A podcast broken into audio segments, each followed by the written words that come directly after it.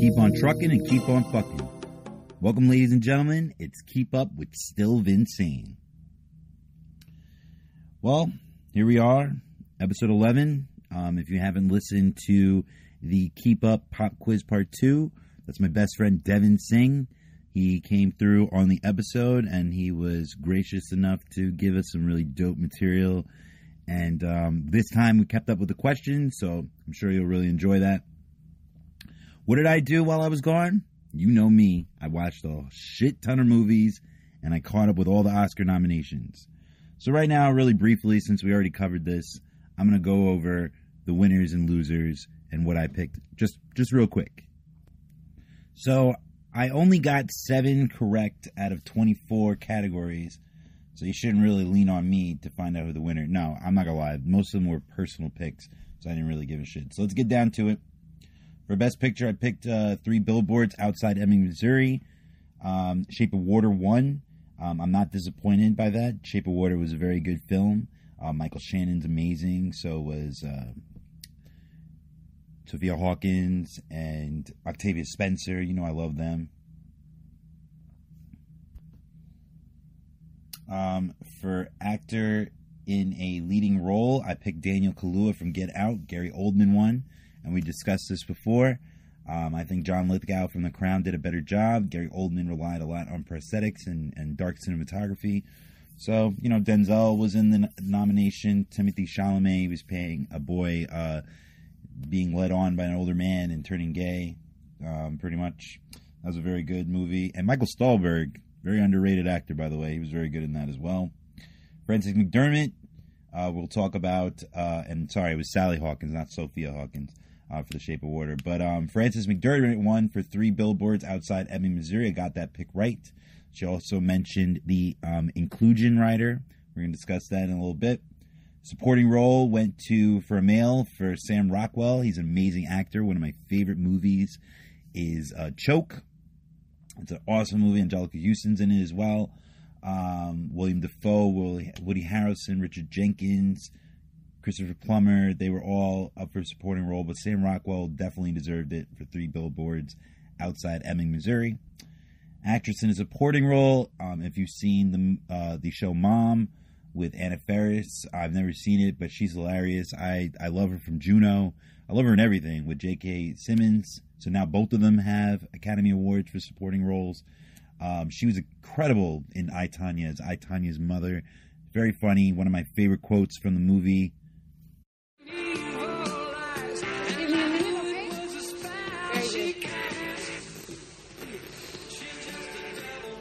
This is her name. Lavana. It's Lavana. I am so sorry, but there's no smoking on the ice. Oh, well, I'll smoke it quietly then. That's my bitch on International Women's Day. Coming up soon. But anyway, um, back to the nominees. So Allison Janney, she was incredible. She also said some really other funny things. But um, I picked The Breadwinner for animated feature film that lost to Coco. Coco was amazing, and it touched on a lot of me- Mexican heritage. And also, if you have a four K T V or something with H D R, they say this is one of the best movies that will bring your T V to life. So that shit is dope. Um, I picked Dunkirk for cinematography. You know, like I said, Dunkirk was visually visually stunning and did and very well. So it, it swapped some awards that I didn't think it would get. But uh, Blade Runner twenty forty-nine with uh, Ryan Gosling and Harrison Ford, so, so good. Um... Incredible, like if you see the scene where the billboard is talking to Ryan Gosling, that's one of the best scenes of the movie, and they show that in the commercials. I had picked um, Victorian Abdul, the story of Queen Victoria and her um, one of her uh, assistants that came from India, and they had great costume design. It was um, original from India um, of the Muslim sect, so I thought that was really cool. But the Phantom Thread t- took place in the nineteen fifties. So it, it really didn't uh, stray away. I love The Phantom Thread. Very awesome movie. Had to do with Munchausen syndrome.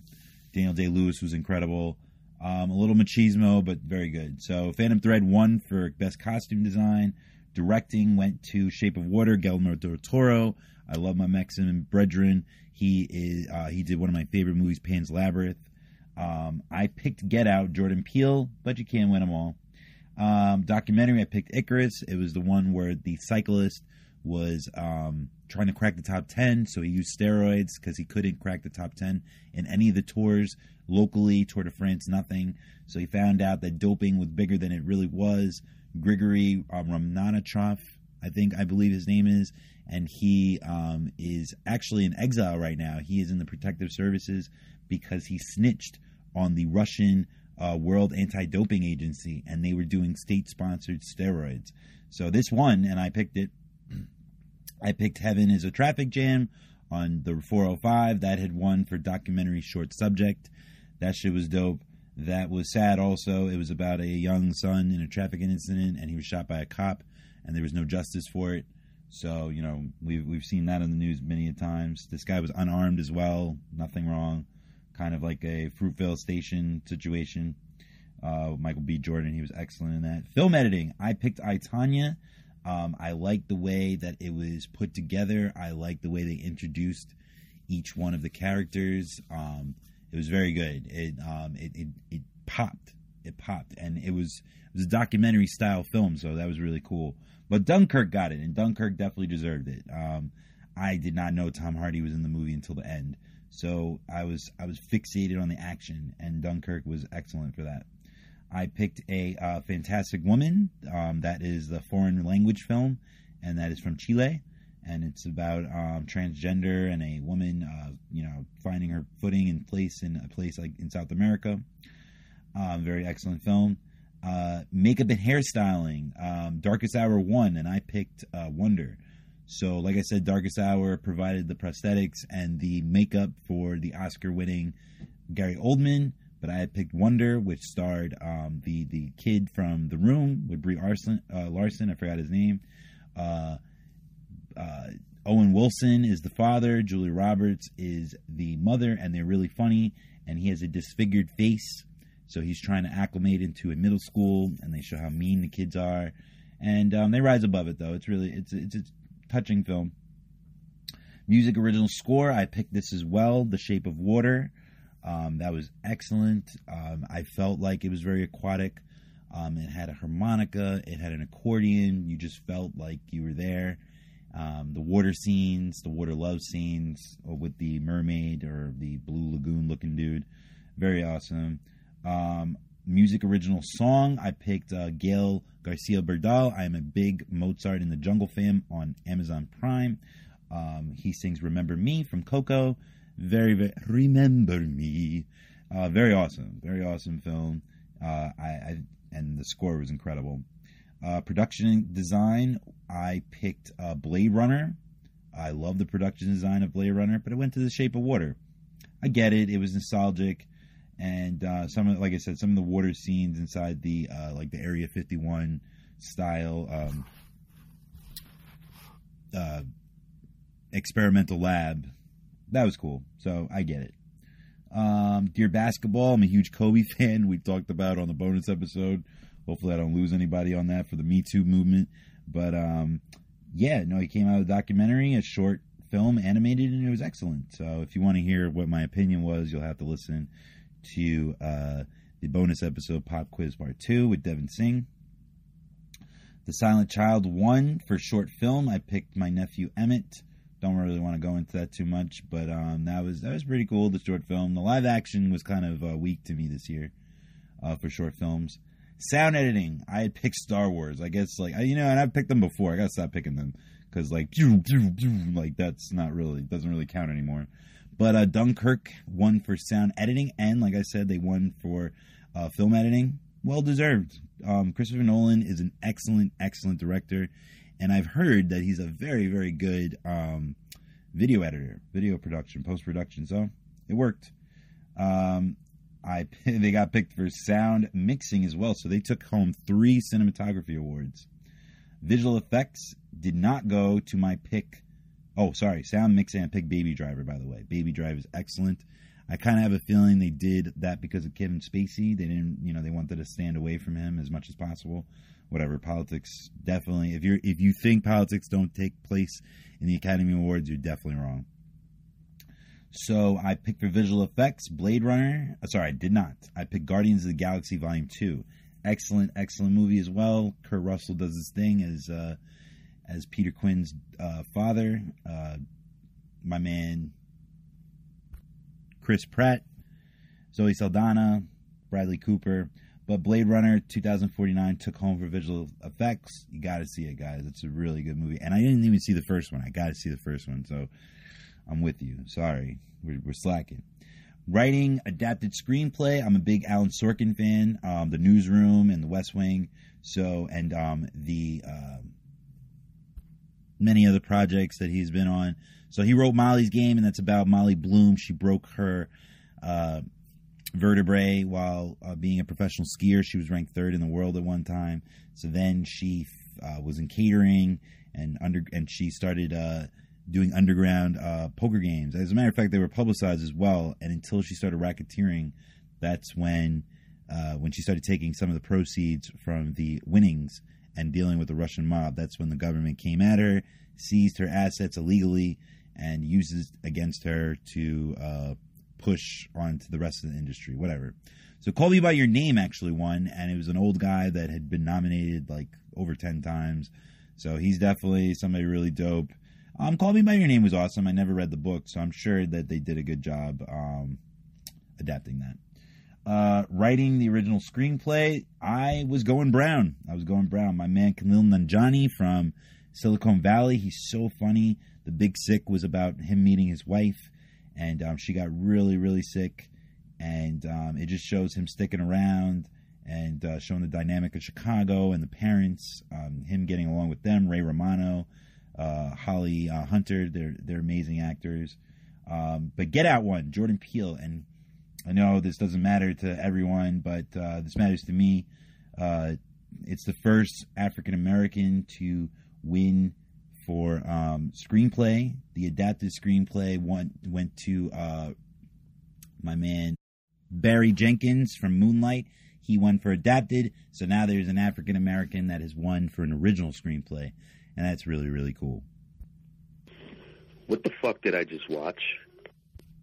Well, aside from the Oscars, I watched a movie called Annihilation, but we'll get to that very shortly. Um, right now I want to talk about Frances McDormand real quick. The inclusion rider that she mentioned during her speech, um, to me, that's a very necessary thing. I know a lot of you think that, like, you know, everybody's picking people off of merit and picking the best people for the roles in films and in all industries, but they're not. They're not. I went to school um, in Indiana, and like I said, I had the same grades as someone else, and they were both failing grades. And because this fa- his family can contribute financially more to the school, he was able to stay and I was not. So that's just one of the instances. I've been turned down for jobs for not being Jewish. I had, you know, there's just certain things that you can't get away with being a little brown. But um, so if that's if that's out there, if those are out there, affirmative action. I know many people don't agree with it. Sorry. Sorry. Tell your rich uncle to stop paying for you to stay in school. No, I'm joking. But anyway, so the inclusion rider, just make sure there's a diverse cast. I'm not saying make the movie suck just to put a black person in there or an Asian, but there should be a good percentage of diversity on the set. And sorry that, you know, white men are not the only people that should be entertaining you anyway. They should not be the only ones you think that are talented, that are able to get on the screen. If you see that many people just racking up awards. I remember a day um, where Jimmy Kimmel, like I said, uh, he said that Ridley Scott said you couldn't finance a film off of women and minorities, and here we are with Star Wars and Black Panther kicking ass. So on to um, Ryan Seacrest real quick, the Me Too movement. Um, he grabbed uh, his stylist, his makeup uh, artist, grabbed her by the vagina from the back, tried to uh, tried to tackle her, and a lot of people corroborated that story, but supposedly E shot them down and did not include them as witnesses.